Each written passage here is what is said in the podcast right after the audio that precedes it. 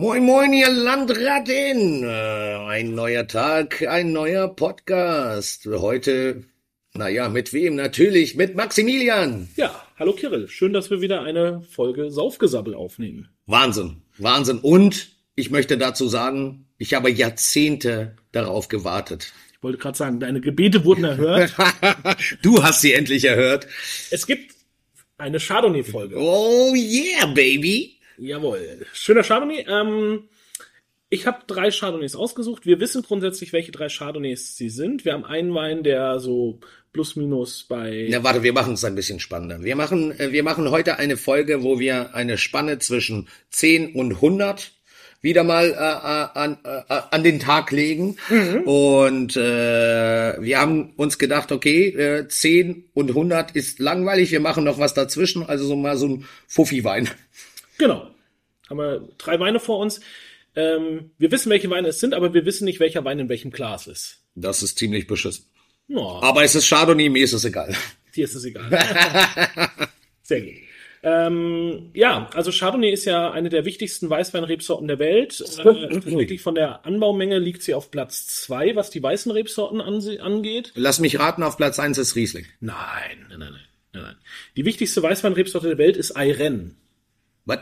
Ayren. Wer ist das? Willst das du pur nicht trinken? Ähm, Ayren, das hört sich an wie Ayran, also quasi was ich beim, beim Türken, wenn ich einen Döner hole, äh, dieses Milchgetränk. Ja, so ein bisschen in die Richtung. Nein, es ist eine Rebsorte, die überwiegend in Spanien angebaut wird oder fast ausschließlich in Spanien angebaut wird und die Grundweine für die Brandy-Erzeugung äh, liefert. Und krass. Davon gibt es, glaube ich, knapp 300.000 Hektar. Ähm, Chardonnay im Moment so plus minus 210.000 Hektar und der Riesling zum Beispiel liegt nur bei 50.000 Hektar. Also Riesling ist schon eine sehr, ja, schon eine Spezialität, was Deutschland angeht. Den deutschsprachigen Raum mit Österreich, das Elsass, bisschen dann eben Australien mhm. und USA, aber ansonsten gibt's nicht so viel Riesling. Aber Chardonnay gehört eben zu den Rebsorten, die eigentlich auf der ganzen Welt angebaut werden. Also von. Krass. Also siehst du, deswegen mag ich das. Ja, Du, du bist krieg, krieg überall den Wein. Kriegst überall den Wein, ja. Also die wichtigsten Länder sind natürlich Frankreich und die USA. Da haben wir knapp, mhm. ja, so zwischen 45 und 50.000 Hektar jeweils. Ähm, in Deutschland gibt's äh, noch gar nicht so viel Chardonnay. Da reden wir nur über knapp 2.400 Woran Hektar. liegt das? An der Klimatik oder? Ähm, die Rebsorte ist in Deutschland erst seit 1991 erlaubt überhaupt. Also Chardonnay ist erst seit 91 hier erlaubt. Warum? Sie hat, sie gab es vorher halt kaum. Äh, man hat sich halt auf die deutschen Rebsorten, sage ich mal, konzentriert und erst 1991 dann eben äh, zugelassen worden für die Qualität. Das bedeutet, warte mal ganz kurz eine Frage. Du hast jetzt gesagt auf die deutschen Rebsorten. Das bedeutet, was, was ist denn die deutsche Rebsorte? Müller-Thurgau. Ja, natürlich Riesling in erster Linie. Viel, viel Müller-Thurgau. Müller-Thurgau ist ja in den letzten Jahren wirklich stark zurückgegangen und dafür kommen halt extrem diese Burgunder-Rebsorten. Also nicht mhm. nur der Chardonnay, sondern auch der Weißburgunder, der Grauburgunder ganz extrem nach vorne gegangen. Auch immer mehr Rotwein. Also wir haben einfach eine Verschiebung im deutschen Rebsortenspiegel. Und, äh, dank der Klimatik oder wodurch, da, weil die Nachfrage da ist? Weil die Nachfrage auch da ist. Okay. Ja. Also Chardonnay ist gar nicht so äh, vom Klima abhängig, weil sie mag es eher ein bisschen kühler. Deshalb sind ja auch die Hauptregionen zum Beispiel das Burgund und äh, die Champagne, also doch eher auch kühlere Ecken. Mhm. Ähm, der Chardonnay ist jetzt nicht unbedingt auf Wärme angewiesen. Auch in der in Übersee, wenn man da guckt, wo steht Chardonnay, steht er oft in den etwas kühleren, oft vom Ozean geprägten Anbauregionen. Wo ist denn Übersee so der meiste äh, äh Chardonnay angebaut? USA. USA, äh, wirklich? Ja. Äh, Aber da ist es doch, äh, man denkt eigentlich, wenn ich so an USA denke, da denke ich so, oh, da ist schon knackig warm. Ja, es gibt ja aber auch kühle Ecken in den USA und ich habe tatsächlich einen amerikanischen Chardonnay heute ausgesucht, der aus einer der kühlsten Ecken kommt, die es wahrscheinlich in Kalifornien gibt. Genau, und da äh, würde ich jetzt gerne drauf zurückkommen. Äh, was haben wir denn? Wir haben, welche Länder haben wir? Wir haben Deutschland, USA und Argentinien. Argentinien. Interessant. Genau, ich habe jetzt mal keinen Burgunder gemacht, ähm, also keinen Franzosen, Schade. weil vielleicht wird's ja da noch mal eine separate oder zwei oder drei separate Burgundformen. Hoffentlich, ich bete dafür. Aber lass uns doch mal irgendwo anfangen, damit äh, ähm, Genau, also unsere Zuhörer was äh, zu lauschen haben. Ich würde noch einmal ganz kurz den Zuhörern beschreiben, wie es bei uns jetzt aussieht. Wir haben drei Gläser vor uns stehen. Ja. Die drei Chardonnays sind von äh, Jana eingeschenkt worden. Wir wissen nicht, welcher der drei Chardonnays in welchem Glas ist. Und ich würde einfach sagen, wir probieren sie mal, beschreiben sie ein bisschen und dann versuchen wir rauszufinden, welcher der, äh, der, der Deutsche, welcher der Amerikaner und welcher der Argentinier ist. Lass uns doch im Vorfeld einmal kurz über die Farbe sprechen. Jetzt, wenn ich so auf die Gläser gucke und auf die Karaffen, äh, die vor uns stehen, ähm, farblich äh, sehe ich da jetzt keine großen Unterschiede. Na, wir haben einen, das ist der mittlere bei uns, der ist sehr, sehr golden. Also der ist sehr, sehr intensiv, wohingegen zum Beispiel der linke von uns, der wirkt fast noch so ein bisschen jugendlich, der hat so ein bisschen grüne Reflexion auch noch drin. Ähm, also da sind so leichte Unterschiede, aber jetzt keine gravierenden Unterschiede. Okay, ich weiß schon, ich weiß schon, welcher welcher ist. Nein, ich habe überall die Nase schon reingesteckt. Ja, da halten wir doch den Rüssel mal rein. Ja, äh, fangen wir links oder rechts an? Äh, links. Man fängt Links. bei Weinverkostung immer links. Ja, ich lerne jeden Tag dazu. Wieso lächelst also? Ich habe einen Wein, äh, der hat einen, den habe ich auch so ein bisschen ausgesucht aufgrund seines markanten Aromas. Äh, und das ist äh, auch definitiv da. Du hast bei dem ganz rechten Glas hast du jetzt so gegrinst. Bei dem ganz rechten habe ich so geschmunzelt, genau. Der hat so ein, äh, ja, für mich ist das so eine Kindheitserinnerung, wenn man erkältet war und dann so ein, so ein Husten, Fichtennadelbad. Hustensaft ist. Hustensaft, Ja. so ein Fichtennadel-Erkältungsbad, so ein Saunaaufguss und das steht einfach für einen Wein in dieser Reihe und äh, ich habe den Wein schon aus vielen, vielen Jahrgängen probiert und er hat das einfach immer und ähm, Wahnsinn. Also der riecht wirklich, also ganz strange. So habe ich einen Chardonnay noch nie gerochen. ja. Aber fangen wir links an. Fangen wir okay. links an. Okay. Wir haben jetzt, äh, äh, ja, wie hast du gesagt, links so ein bisschen, äh, äh, Linksglas, ein bisschen mehr Blässe oder wie hast du es gerade genannt? er ist ein bisschen heller, ist nicht so golden, ist äh, und ist so ein bisschen grüner auch von der Was bedeutet, also was bedeutet das, wenn du sagst, es ist ein bisschen grüner? Was heißt das denn? du, wenn du ins Glas Also jung oder was Genau, äh, das ist ein Indikator für Jugendlichkeit. Wenn du so reinguckst, ist er eben nicht tief golden, so wie der zweite, sondern er hat eben äh, gerade so Richtung Rand, wenn man guckt, äh, reflektiert das so ein bisschen grün, so eine Lichtbrechung. Mhm. Das ist immer ein Indikator, dass der Wein noch eine gewisse Jugendlichkeit mit dabei hat. Das heißt aber, lass uns dann, okay, das ist schon mal gut, dann lass uns doch über die Jahrgänge sprechen, die auf den Flaschen stehen. Äh, der deutsche Chardonnay ähm, kommt vom Felix Estelmann aus der Pfalz, der äh, ist Jahrgang 2020. Der kalifornische Chardonnay von The Hilt Estate liegt äh, kommt aus dem Jahr 2018 und der äh, argentinische ist auch 2018. Der kommt äh, von Catena Zapata, sehr bekanntes Weingut und das ist der Adriana Vineyard White Bones. Und äh, da, das ist der Argentinier. Das ist der Argentinier. Argentinier. Ja, vielen Dank. Ja, das, deutsche Sprache, schwere Sprache. Ähm, und äh, wir haben jetzt ja diesen grünen Wein. Das finde ich ganz spannend, äh, auch für unsere Zuhörer. Ähm, äh, wenn du sagst grüner Wein, also heißt jugendlich, heißt frisch, heißt ähm, es kann ein Indikator dafür sein, dass man so versucht man sich äh, immer an die Weine ranzutasten. Ähm, man guckt sie sich erstmal an und jetzt so vom ersten Gefühl würde ich sagen, okay, dass die beiden rechten wahrscheinlich einen Ticken älter sind, weil sie eben ein bisschen dunkler sind, wohingegen äh, und ein bisschen intensiver von der Farbe, wohingegen der linke eben vom ganzen Farberscheinungsbild noch so ein bisschen jugendlich wird. der äh, Wein, also ich schmecke so ein bisschen Holz raus. Der hatte wahrscheinlich auch, oder? Irre ich mich? Genau, Chardonnay ist eine Rebsorte, die der Holz sehr, sehr gut steht. Das heißt, jeder Chardonnay ist auf Holz gelegt? Nicht jeder Chardonnay, aber sehr, sehr viele, weil die Rebsorte sich einfach sehr, sehr gut dafür eignet. Ich persönlich finde zum Beispiel Chardonnay ohne Holz auch oft ein bisschen langweilig. Also das Der wird so, nicht so cremig, ne? genau, die Cremigkeit, das hatten wir ja auch schon mal in einem Podcast, die kommt ja durch den biologischen Säureabbau, also wo die äh, Apfelsäure ähm, durch Bakterien in Milchsäure umgewandelt wird. Und das ist dann eben diese Cremigkeit, die am Gaumen oder die, was du bei vielen kalifornischen Chardonnays früher dieses buttrige Extrem. Was ich so gerne mag. Was du so gerne magst. Was der erste so ein bisschen hat, noch nicht so viel, ähm, aber Genau, der der hat auch so eine leicht rauchige Komponente, was dann eben auch oft auf äh, Holzfass einsetzt, weil die äh, hindeutet, weil die Holzfässer sind ja auch so ein bisschen getoastet, also geröstet von innen und das gibt natürlich Was aber geröstet von innen, nur dass ich das richtig verstehe, heißt, die werden abgebrannt. So verstehe ich das? genau, es wird Ich verstehe es richtig, ne? Man macht so, so eine, Mit so einem eine Flammenwerfer. ja, man macht tatsächlich so ein kleines Feuer eigentlich Im Fass. im Fass, ja. Das wird alles gesteuert über Gas in der Regel und dann hat man eben die Brennung, die früher hat man sehr starke Toastings benutzt, das macht heute kaum noch einer. Heute hat man eher so diese Medium Toastings, weil man eben nicht mehr diesen intensiven Holzgeschmack haben will oder diese inge- intensive Röstung, sondern eher bisschen elegant. Okay. Okay. Äh, dann gehen wir jetzt äh, zur Mitte. Ja, äh, deutlich, äh, ganz deutlich anders in der Nase. Ja, es hat nicht diese Spritzigkeit, ne? Es hat nicht dieses Zitrische, es ist eher so eine, ja, so eine vollreife ähm, so ein vollreifer gelber Apfel. Wir haben Irgendwas schwimmt in meinem Glas. vielleicht ein bisschen Wachs oder so. Das wäre ja nicht so gut. Ich versuche das jetzt mal raus. Ja, ist raus. Super. Weiter. Ja gut, manche Weine haben ja diese Wachskapseln und da landet ab und zu mal was im Glas mit drin. Das ist ja äh, beim Ausgießen Passiert sowas, ja. passiert so. Ist aber nicht äh, lebensgefährlich. Nein, nein. Ist schon mal gut. Genau. Der zweite ist für mich auch so ein bisschen schlanker, äh, also so vom Mundgefühl her ähm, ist er ein bisschen einfacher gestrickt, würde ich vielleicht sagen, als der erste. Findest du wirklich? Mhm. Warte, ich probiere den anderen nochmal dagegen.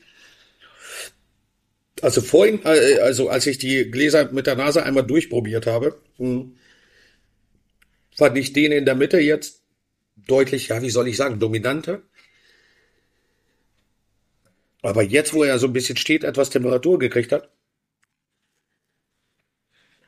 geht das so ein bisschen weg. Ich weiß nicht, ist das, ist das richtig? Also vielleicht äh, können wir ja auch noch mal, wir hatten ja schon mal die Thematik Temperatur. Äh, In, inwieweit, auch gerade wir, wir probieren heute 10, 50, 100 Euro Wein. Äh, Inwieweit würdest du empfehlen, oder inwieweit spielt die Temperatur eine Rolle? Die Temperatur spielt immer eine große Rolle beim Wein. Also Du gerade jetzt bei so teuren äh, Chardonnays, ne? Oder, oder teuren Weinen. Ja, also so ein Chardonnay, der, dem stehen so 10 Grad schon sehr gut zu Gesicht, weil dann kann er seine Aromatik eigentlich am schönsten entfalten. Bei 5, 6 Grad ist ja, kennst du ja auch aus der Küche, warum legt man, äh, äh, wa- warum nehmen wir den Käse aus der Kühlung, damit er eben auf Temperatur kommt, damit er besser schmeckt. Weil Wenn er kalt ist, äh, frisch aus dem Kühlschrank, Klingt sehr logisch, ja. schmeckt der Käse einfach weniger. Und so ist es beim Wein eben genauso. Je kälter etwas ist, desto eingeschlossener sind die Aromen und mit Luft und Wärme kommen die Aromenstoffe eben heraus. Und Ich, ich kann das, ich kann das immer mit, mit Eis vergleichen. Wenn man Eis macht, ist da, ist da schon ein relativ hoher Anteil an Zucker drin. Wenn es warm wird, ist es pappsüß. Wenn es kalt ist, ist es angenehm. Ist das, äh, beim Wein ist es eigentlich genau andersrum. Auch Oder- nicht bei jedem Wein, ne? Also es gibt, Ja. äh, wenn ich so einen frischen, knackigen äh, Sauvignon Blanc oder Riesling habe, den will ich ja auch bei 5, 6 Grad trinken, ne? Da ist ja auch eher dieser Erfrischungscharakter. Das hier sind jetzt alles drei doch eher Weine, die man auch zum Essen genießen würde, ne? Die, das sind jetzt nicht, gut, ich weiß, du kannst die auch alle so trinken, aber ähm, äh, es sind ja doch eher, Spei es sind ja doch eher Speisenbegleiter und ähm, von daher ist eben Temperatur und Luft schon auch wichtig für die Weine. Okay, äh, du hast jetzt gesagt, der ist ein bisschen schlanker, der in der Mitte. Wir haben jetzt die Mitte probiert. Das, lass uns doch mal äh, den ganz außen probieren, äh, wo du sagtest, erinnert dich an deine Kindheit. Und ich muss ehrlich sagen, ich versuche die ganze Zeit äh, äh, diesen Geruch äh, einer, einer Beere. Äh, ich, ich suche nach der Beere. Es ist keine Beere, es ist äh, Pinien. Pinienwald. Pinien. Nee, für mich ist das eine Beere und ich weiß, ich komme nicht drauf. Für mich ist das so eine, wenn eine Beere, dann würde ich jetzt hier am ehesten so Richtung, äh, ja, vielleicht so Stachelbeere tendieren. Aber, Mm, ja, ich, aber für mich ist es eher so was ätherisches, kräutriges. Das sind so mediterrane Kräuter auch so ein bisschen. Und das ist eben typisch für diesen einen Wein hier in den, von den dreien. Und da, also du weißt welcher. Der, ich bin mir hundertprozentig sicher. Also, Okay. wenn das nicht der Argentinier ist, wenn das nicht der White Bones von Cantina Zapata ist, dann, äh, frisst du einen Besen? dann äh, trete ich zurück aus dem Podcast. Nein. diese Chance bekommst du leider nicht äh, und diese Rose bekommst du auch nicht. Und du kriegst auch kein Foto. Ich kriege auch kein Foto, aber vielleicht kriegen wir ein Nicken von Frau Kinfeld. Ja, wir kriegen ein Nicken von Frau Kinfeld. Also klar, Das ist der White, äh, White Bone. White Bones. Warum heißt, wa- warum heißt, also Bones heißt ja Knochen. Genau, also das ist Das ähm, heißt auf Knochen angebaut. Jein. Also aus was bestehen Koch Knochen in der Regel? Calcium. Genau. Also Kalk, äh, Also Kalkstein. Genau. Es gibt in dem Adriana Vineyard, das ist der Paradeweinberg der Catena Zapata, ähm, der liegt so auf circa 1500 Metern Höhe in, in, in Argentinien, im Mendoza. Und es gibt zwei Chardonnays aus diesem äh, Weinberg. Der eine heißt eben White Bones, weil er eben einen hohen Kalksteinanteil hat. Und der andere heißt White Stones, also weiße Steine, weil er in einem äh, alten Flussbett angebaut wird, wo eben so runde weiße Steine. Aber äh, auch alles äh, Kalk-Kalk. bisschen, ka- aber eben eine andere Boden. Hier ist es so eine dicke Kalkschicht und bei Mhm. dem White Stones sind es eben Kalksteine wirklich. Und somit hast du äh, Schaffen denn, also äh, entschuldige, äh, äh, schaffen denn äh, die Wurzeln wirklich durch diesen Kalkboden äh, sich da, also da wirklich, oder wachsen die dann oberflächlich? Nee, die gehen da schon rein. Also Echt? Die, die, So stark sind die? Die Wurzel ist ein sehr, sehr starkes Teil der Pflanze und das ist ja das, warum man immer nach alten Reben sucht, weil die halt sehr, sehr tief gewurzelt haben. Und Mhm. alte Reben haben auch selten Probleme mit Trockenheit, weil sie halt viel, viel weiter im, ans Grundwasser rankommen und nicht auf das Oberflächenwasser angewiesen sind als jetzt jüngere Rebanlagen. Aber weißt, weißt du denn, wie tief so eine Rebe gehen kann? Also wie, wie tief so eine Wurzel gehen kann? also was ich von Winzern mal gehört habe, sind so 11, 12 Meter. äh, Wow. Kann das schon. Ernsthaft? Ja. Das ist wahnsinnig. Ah, Und das heißt, aber dann ist die, äh, äh, die Rebe wie alt, wenn die dann so tief, muss die ja 100 Jahre alt sein. Nee, das, es hängt natürlich auch immer so vom Boden ab. In einem festen Boden, in einem festen Steinboden dauert es natürlich ein bisschen länger. In einem relativ weichen Sand-Lehmboden, da, kommt, es schneller. da geht es schneller. Ne? Also, aber ich sag mal, wenn die richtig tief gewurzelt haben, da reden wir schon über so 40, 50 Jahre. Ne? Wahnsinn. Und äh, da ziehen sie dann eben auch die Inhaltsstoffe für die Weine und das sind dann eben auch viele geschmacksgebende Komponenten. Ähm, ich äh, tippe mal, du kennst den Preis, aber unsere Zuhörer nicht. Jetzt äh, decken wir mal den White Bones äh, Chardonnay auf. Argentina hast du, ne? Argentina hast du gesagt. Genau, Argentina, Jahrgang 2018 aus Mendoza. Absoluter Kultwein, kann man sagen. Ähm, also ich, man kriegt auch nicht so viele Flaschen. Man muss wirklich Kriegt das unser Zuhörer irgendwo? äh, beim ausgesuchten Online-Händler. Ähm, also ich habe es ich hab's vorhin mal schnell gegoogelt. Es gibt ein paar, die es haben. Ähm, jetzt den 18er nicht mehr wirklich, aber sondern dann halt 2021. Ähm, variiert so zwischen 90 und 110 Euro, also je nach Händler. Das heißt, wir haben jetzt gerade schon den teuersten Wir haben schon den teuersten rausgefiltert. Äh, und äh, wenn du jetzt, äh, du sagst 2021 bei den Weinhändlern äh, liegen lassen oder sofort trinken? Liegen lassen, liegen lassen. Es ist ein Wein, äh, der kann unglaublich äh, gut reifen. Ähm, jetzt mit 18, der fängt jetzt gerade, der ist jetzt gerade in so einer kleinen schwierigen Phase, aber so in einem Jahr macht er wieder richtig Spaß. Wieso trinken wir ihn denn? Wir hätten doch nächstes Jahr dann das Podcast machen. Ja, aber dann holst du mir bis nächstes Jahr die Ohren voll, Ja, dass wir. Chardonnay voll. Dann habe ich ja wenigstens, weswegen ich heulen kann. äh, und meine berüchtigte Frage, was willst du dazu essen? Was würdest du dazu essen? Also diese Kräutrigkeit ist halt schon extrem. Ne? Ähm, also heftig. Das wirklich. ist jetzt kein, kein klassischer, buttriger, cremiger Chardonnay. Deshalb habe ich ihn auch ausgesucht, weil er eben auch von der Aromatik her so ein bisschen spezieller ist. Ich könnte mir jetzt zum Beispiel hier schon tatsächlich auch ein bisschen was äh, deftiges, würziges vorstellen. Ich denke, Schnitzel geht immer. Das haben wir auch schon öfters gesagt. Aber ich würde jetzt hier zum Beispiel an, an so einen äh, rosa gebratenen äh, Lammrücken, der eben mit Kräutern Stimmt, gratiniert ist, oben drauf und dann so ein Ratatouille-Gemüse, was eben auch so diese ätherischen Kräuter, wie sie, wie wir sie in dem Wein haben, eben so ein bisschen aufnehmen kann. Mhm. Äh, vielleicht eine cremige Polenta dazu, die dann schön von der Säure vom Wein noch aufgebrochen wird. Das wäre jetzt so für mich das perfekte Gericht, glaube ich, für den. Finde ich gar nicht. Also Lamm, Lamm finde ich sehr gut. Äh, was ich mir dazu sehr gut vorstellen kann, ist äh, Wild, also so Reh. Weil ich, ich rieche für mich persönlich so ein bisschen Wacholder, weißt du, diese, diese äh, äh, Nuancen. Und äh, Reh geschmort oder am besten sogar nur Rehrücken gebraten und dazu ein bisschen Kartoffelchen. Das reicht mir. Geht ja gerade los mit Maibock. Ja, ich bin richtig, richtiger Bock, ey. Das wissen wir alle. Ach, komm bitte. du bist so fies heute. So, dann haben wir den teuren ausgesiebt, dann haben wir noch den günstigen, äh, das wäre der deutsche, der Estelmann, und wir haben den aus dem mittleren Preissegment, den Amerikaner. Jetzt müssen wir noch rausfinden. Also was ist denn jetzt? Du hast jetzt gerade schon verraten, welcher der günstige ist. Der Estelmann oder der Amerikaner? Du hast ja gerade gesagt, dann haben wir den günstigen. Du hast jetzt gerade schon alles verraten. ja, wir wissen ja noch nicht, in welchem Glas er ist. Ach so. Aber du hast gesagt, äh, Ja, der, der, das kann man ja was sagen. Also der Estelmann ist der günstige Wein. Jetzt müssen wir nur noch rausschmecken, welches ist denn der. Mhm. warte, ich sag's dir gleich.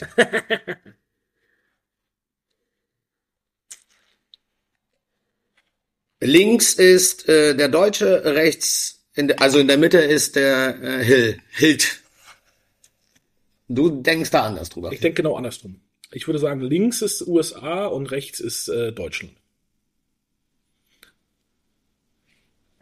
Ich habe recht.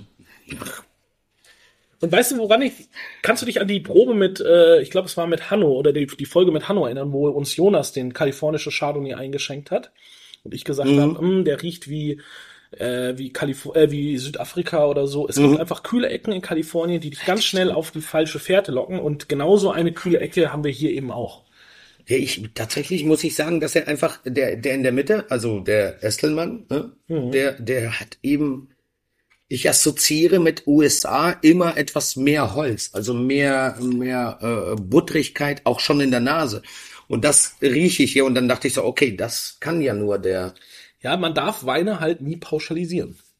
Das ist ein sehr guter Ansatz. Hat einfach damit was zu tun, wo dieser kalifornische Wein herkommt. Also ähm, wir sind in den Santa Rita Hills, wir sind relativ weit im Süden von Kalifornien, also Mhm. gar nicht da, wo die bekannten Weine herkommen, Napa Valley, Sonoma, also San Francisco die Ecke, sondern Ja, sind Napa Valley hat ja auch immer ein bisschen Dampf, ne? es ist einfach wärmer. Äh, Mhm. Und, und ähm, wir sind jetzt hier eben in den Santa Rita Hills im, im Süden. Äh, Lompoc ist die Ecke und das, dann, wir sind nur noch eine Stunde nördlich von Los Angeles ungefähr. Also wirklich ganz, ganz weit im Mhm. Süden. Aber was macht die Ecke so, obwohl wir so weit südlich sind, ist es eben eine der kühlsten Anbaugebiete in Kalifornien. Das liegt äh, an dem Wasser, was so nah oder so. Korrekt. Und es liegt auch daran, dass einfach die, das Tal zum Wasser hin offen ist. Alle anderen Täler, in, in, in, wo der Weinbau stattfindet, in den, äh, in den USA oder in Kalifornien, verlaufen von Nord nach Süd, also sind immer geschützt durch Berge vom äh, Pazifik. Das heißt, der Wind ballert vom, vom Meer direkt drauf und dadurch hast du die Kühle. Genau, hier ist es eben ein Tal, was von Ost nach West verläuft oder von West nach Ost und somit kann der Wein, äh, kann der, kann, können die kühlen Einflüsse des, des Pazifiks direkt in dieses Tal eindringen und äh, sorgen eben für ein deutlich kühleres Klima, als wir es jetzt in Napa oder in, in, in, in, in Sonoma haben. Und das finde ich ist immer ganz wichtig. Kalifornien ist sehr, sehr groß und nicht alle kalifornischen Weine schmecken gleich. Und deshalb habe ich eben auch jetzt mal so einen kalifornischen Chardonnay ausgesucht, ähm, der für mich aus einer deutlich spannenderen Ecke für Chardonnays kommt, als so manches, äh, was man so als klassisches Kalifornien abstempelt. Also äh, würde ich jetzt auch nicht sagen, also ich klassisches Kalifornien ist für mich im, wirklich mit mehr Wucht. Aber äh, kriegen äh, die Leute diesen schönen kalifornischen Wein irgendwo? Ja, den gibt es auch bei, Außer hier. bei uns natürlich auf der Karte, aber gibt es auch so bei verschiedenen Online-Händlern ähm, und liegt so zwischen 50 und 60 Euro die Flaschen, je nachdem. Das ist ja erschwinglich, äh, aber für einen besonderen Anlass. Ja, also das ist jetzt für mich schon ähm, auch ein Wein für ein schönes Fischgericht. Also da, da wäre ich jetzt ähm, Ja, der ist sehr, sehr fein. Also das äh, muss ich so sagen. So eine leicht angebratene Jakobsmuschel, die schon so eine leichte Röstaromatik hat. Eine Nocke Imperial Kaviar dazu. Vielleicht ein bisschen. Nee, da macht er mir wieder Hunger. Was soll das denn jetzt? Ja, kannst ja dann gleich kochen gehen. Ähm, Genau. Mach mal die Augen zu. Ne? Was siehst du? Das gehört dir. Nee, also so, so, so eine Mischung aus Nussigkeit, Salzigkeit, ähm, Frische, das finde ich passt eben zu dem Aber auch das. Holz, das ich äh, hätte jetzt erwartet, also wirklich, äh, äh, um nochmal vielleicht auf die USA zu kommen, ich äh, bei USA denke ich immer an viel Holz, an also äh, und das hier im Glas ist extrem elegant.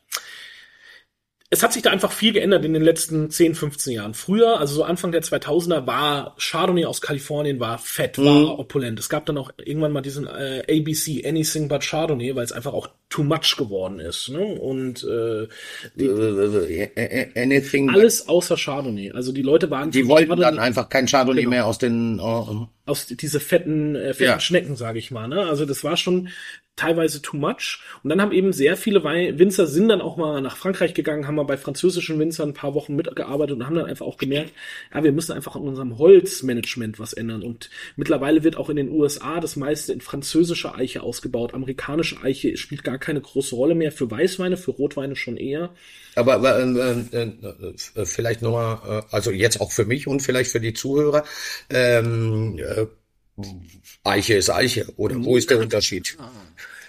Eiche ist nicht Eiche, tatsächlich nicht. Also Eichen haben unterschiedliche, äh, haben unterschiedliche Auswirkungen auf die ähm, äh, Weine und die amerikanische Eiche ist eine Art Weißeiche, die eben mehr so diesen süßlichen Vanille Kokosnuss-Touch unterstreicht, wohingegen die französische Eiche ähm, immer eher etwas schlanker, eleganter ist. Wir hatten zum Beispiel bei der Weltmeisterschaft, wo ich ja war, gab es im Halbfinale eine Aufgabe, ein und den gleichen Wein aus drei verschiedenen Holzfässern. Du musst wow. sagen, welches Holzfass es ist. Also amerikanische Eiche, französische Eiche und äh, ich glaube, das dritte war ungarische Eiche oder so. Ich, ich hätte gesagt Baum.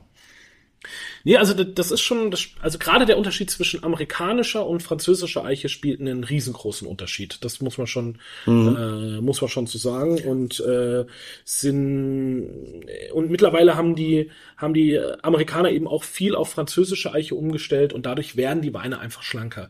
Mhm. Es gibt immer noch diese Blockbuster Chardonnays. Ähm, die gibt es. Was heißt denn Blockbuster? Also diese fetten holzigen, okay, ja. äh, die gibt es immer noch. Aber ähm, mein Eindruck ist eher im einfacheren Segment. Also viel so im, auch im, im, im Supermarkt. Naja gut, aber wir reden ja hier nicht über ein einfaches Segment, wir reden hier. Ja, aber der hat das ja auch nicht. Ja, okay. Aber es gibt. Ach so, du meinst, ah, jetzt nur für mich, für mein Verständnis, im einfachen Segment sind immer die, die Powerweine.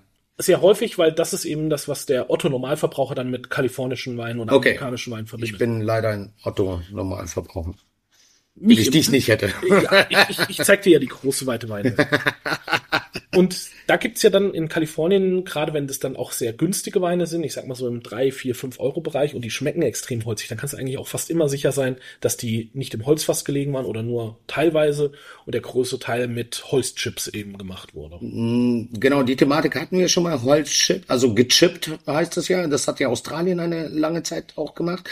Äh, Nochmal äh, äh zur Erklärung, Chippen bedeutet, äh, die schmeißen da einfach Späne rein, so dass das ganz schnell ganz viel Geschmack abgibt vom Holz. Genau, also es sind, man kann sich das vorstellen, ein bisschen wie so ein Teebeutel, den du in das Fass halt, mhm. in den Tank halt reinhängst. Ähm, das sind Holzchips, so wie man es auch, so Pellets, sage ich mal, wie man es für so eine Ja, womit wir manchmal räuchern. Ja, oder was manche zum Heizen benutzen, ne, in so einer Pelletsheizung ja. so ein bisschen. Und dadurch kannst du halt schneller Geschmack an den Wein abgeben. Und dadurch ist es dann natürlich äh, günstiger.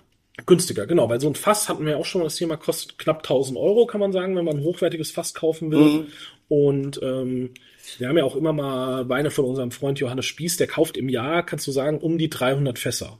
Also du musst einfach mal überlegen, was das, das für, Riesen, ne? was das für ein Investment ist für jedes ja, Weingut. Wahnsinn. So, dann haben wir in der Mitte, äh, bleibt ja da nicht mehr viel übrig, den Chardonnay von unserem Felix Estelmann aus der Pfalz. Den hast du ja, das ist ein ganz junger Winzer. Mhm. Äh, den hast du ja irgendwann mal, äh, also den Wein hast du irgendwann mal angeschleppt. Ich weiß gar nicht, war der schon mal bei uns, der Felix? Der Felix war auch schon mal bei uns zum Essen, ja. Ähm, ja. Ich habe den kennengelernt auf einem äh, in der Pfalz, wo er herkommt, als ich in der Jury saß für den Weinwettbewerb Die junge Pfalz. Da können mhm. sich eben junge Winzer bewerben. Die müssen eben für die Weine zu Hause schon verantwortlich sein, dürfen nicht älter Wie alt ist er denn? Äh, Mitte 20. Das ist Küken. Küken. Genau. Vier alten Säcke. und der Felix hat eben die Weinbereitung zu Hause übernommen, ist ein klassischer Familienbetrieb. Die haben, also wenn ihr mal in der Pfalz seid, fahrt da unbedingt mal vorbei in Gimmelding. Äh, die haben so ein kleines Gästehaus auch, so einen ganz hübschen Hof, in dem man dann auch die Weine verkosten kann. Mhm. Also es ist wirklich super. Und ich habe die Weine probiert das erste Mal und niemand bei uns in der Jury kannte diese Weine. Also niemand kannte das Weingut und wir haben das als blind verkostet. Mhm. Und das war ein Weingut, was wir sehr gut bewertet haben. Und dann kamen danach so 60, 70 Weine, die einfach nicht so lecker waren. Sehr charmant ausgedrückt. Nee, das, ich habe mich jetzt gerade noch mal. ich, ich, ich, ich sehe auf der Stirn, da läuft ein anderes Band, also, nee, also mit den Buchstaben, ähm, die du. Und dann haben wir irgendwann zu den Jungs gesagt, die uns immer die Weine eingeschenkt haben: Hey, es ist gerade so demotivierend. Könnt ihr uns noch mal den besten Wein einschenken, den wir bis jetzt mhm. bewertet mhm. haben? Und dann haben sie uns noch mal einen Wein von Felix eben eingeschenkt. Wir wussten bis dahin immer noch nicht, welches Weingut das ist. Ähm, weil solche Proben finden ja immer äh, unter, also blind statt, damit wir eben nicht voreingenommen ja, sind von ja, das ist auch richtig so, ja. Und das war eine richtige Überraschung. Und der Film, wie lange, also wie lange macht er das jetzt? Also der hat es wahrscheinlich von seinen Eltern übernommen. Genau, ich glaube äh, 19 oder war sein erster Jahrgang zu Hause. Das heißt, da hat er, weißt du, wo er gelernt? Äh, Habe ich jetzt, weiß Hast du nicht auch nicht. Aber das ist ja auch gar nicht so schlimm. Ähm, äh, dadurch, dass das ja jetzt als günstigster Wein äh, ähm, und vielleicht auch ähm, für unsere Zuhörer äh, ganz kriegt, bekommt man den irgendwo? Also Felix hat jetzt nicht dieses äh, Netzwerk mit Händlern oder so, mhm. aber die haben einen Online-Shop auf ihrer Weingutsseite, wo man das bestellen kann. Da kostet der Wein, glaube ich, äh, 15, 16 Euro irgendwie sowas. in der- Absolut, absolut. Und das ist und das ist schon der absolute Top-Wein des Weinguts. Also Echt? alles andere Ja, liegt äh, also- deutlich drunter und Ich hätte den deutlich teurer bewertet, ehrlich Ja. gesagt. Also, äh, wenn so- ich nicht wüsste. Und so ging's mir eben auch. Ich habe den Wein das erste Mal probiert. Äh, den 19er Jahrgang, den hatten wir dann schon mal hier und dann war ich auf einer Veranstaltung, wo wir den, wo ich den neuen Jahrgang probiert habe und äh, dann habe ich auch direkt von dem 20er mir die halbe Produktion für uns unter den Nagel gerissen. Also, Ja, Gott sei Dank. ja. Ist auch nicht viel. Es Das heißt also, äh, der produziert auch nicht so viele Flaschen. Also wie viel? sechs, 600 Flaschen ungefähr von dem Wein. Okay, und äh, so insgesamt, also wie groß ist sein Weingut? Das Weißt du das? weiß ich jetzt nicht, aber es sind- ist schon ein bisschen was, aber halt eher auch viele so etwas einfachere Weine. Also die sind da noch am Aufbau, Mhm. machen da einen super Job und man merkt einfach, dass er auch mit, also seine Nachbarin ist zum Beispiel ähm, Sophie Christmann, von der hatten wir Mhm. auch schon Weine, oder Steffen Christmann und mit denen verkostet er halt auch und sieht natürlich auch dann, was ist möglich mit unseren Weinbergen, Ja. weil die liegen auch in den Weinbergen halt immer nebeneinander und, äh, und so Entschuldigung. in, und so kommt da eine schöne Entwicklung und ich mag den Wein unglaublich gerne und äh, der hat ein perfektes Preis-Genuss-Verhältnis, kann man sagen. Preisgenuss ist schön, toll. Darauf stoße ich mit dir einmal an. Ich mag diesen Begriff Preisleistung. Ja, Preis-Genuss-Verhältnis finde ich sehr gut und ich äh, finde auch, der macht auch sehr viel Spaß im Glas. Ähm, ich würde mal sagen, wir ziehen die Quintessenz und äh, ich würde mir anmaßen anzufangen.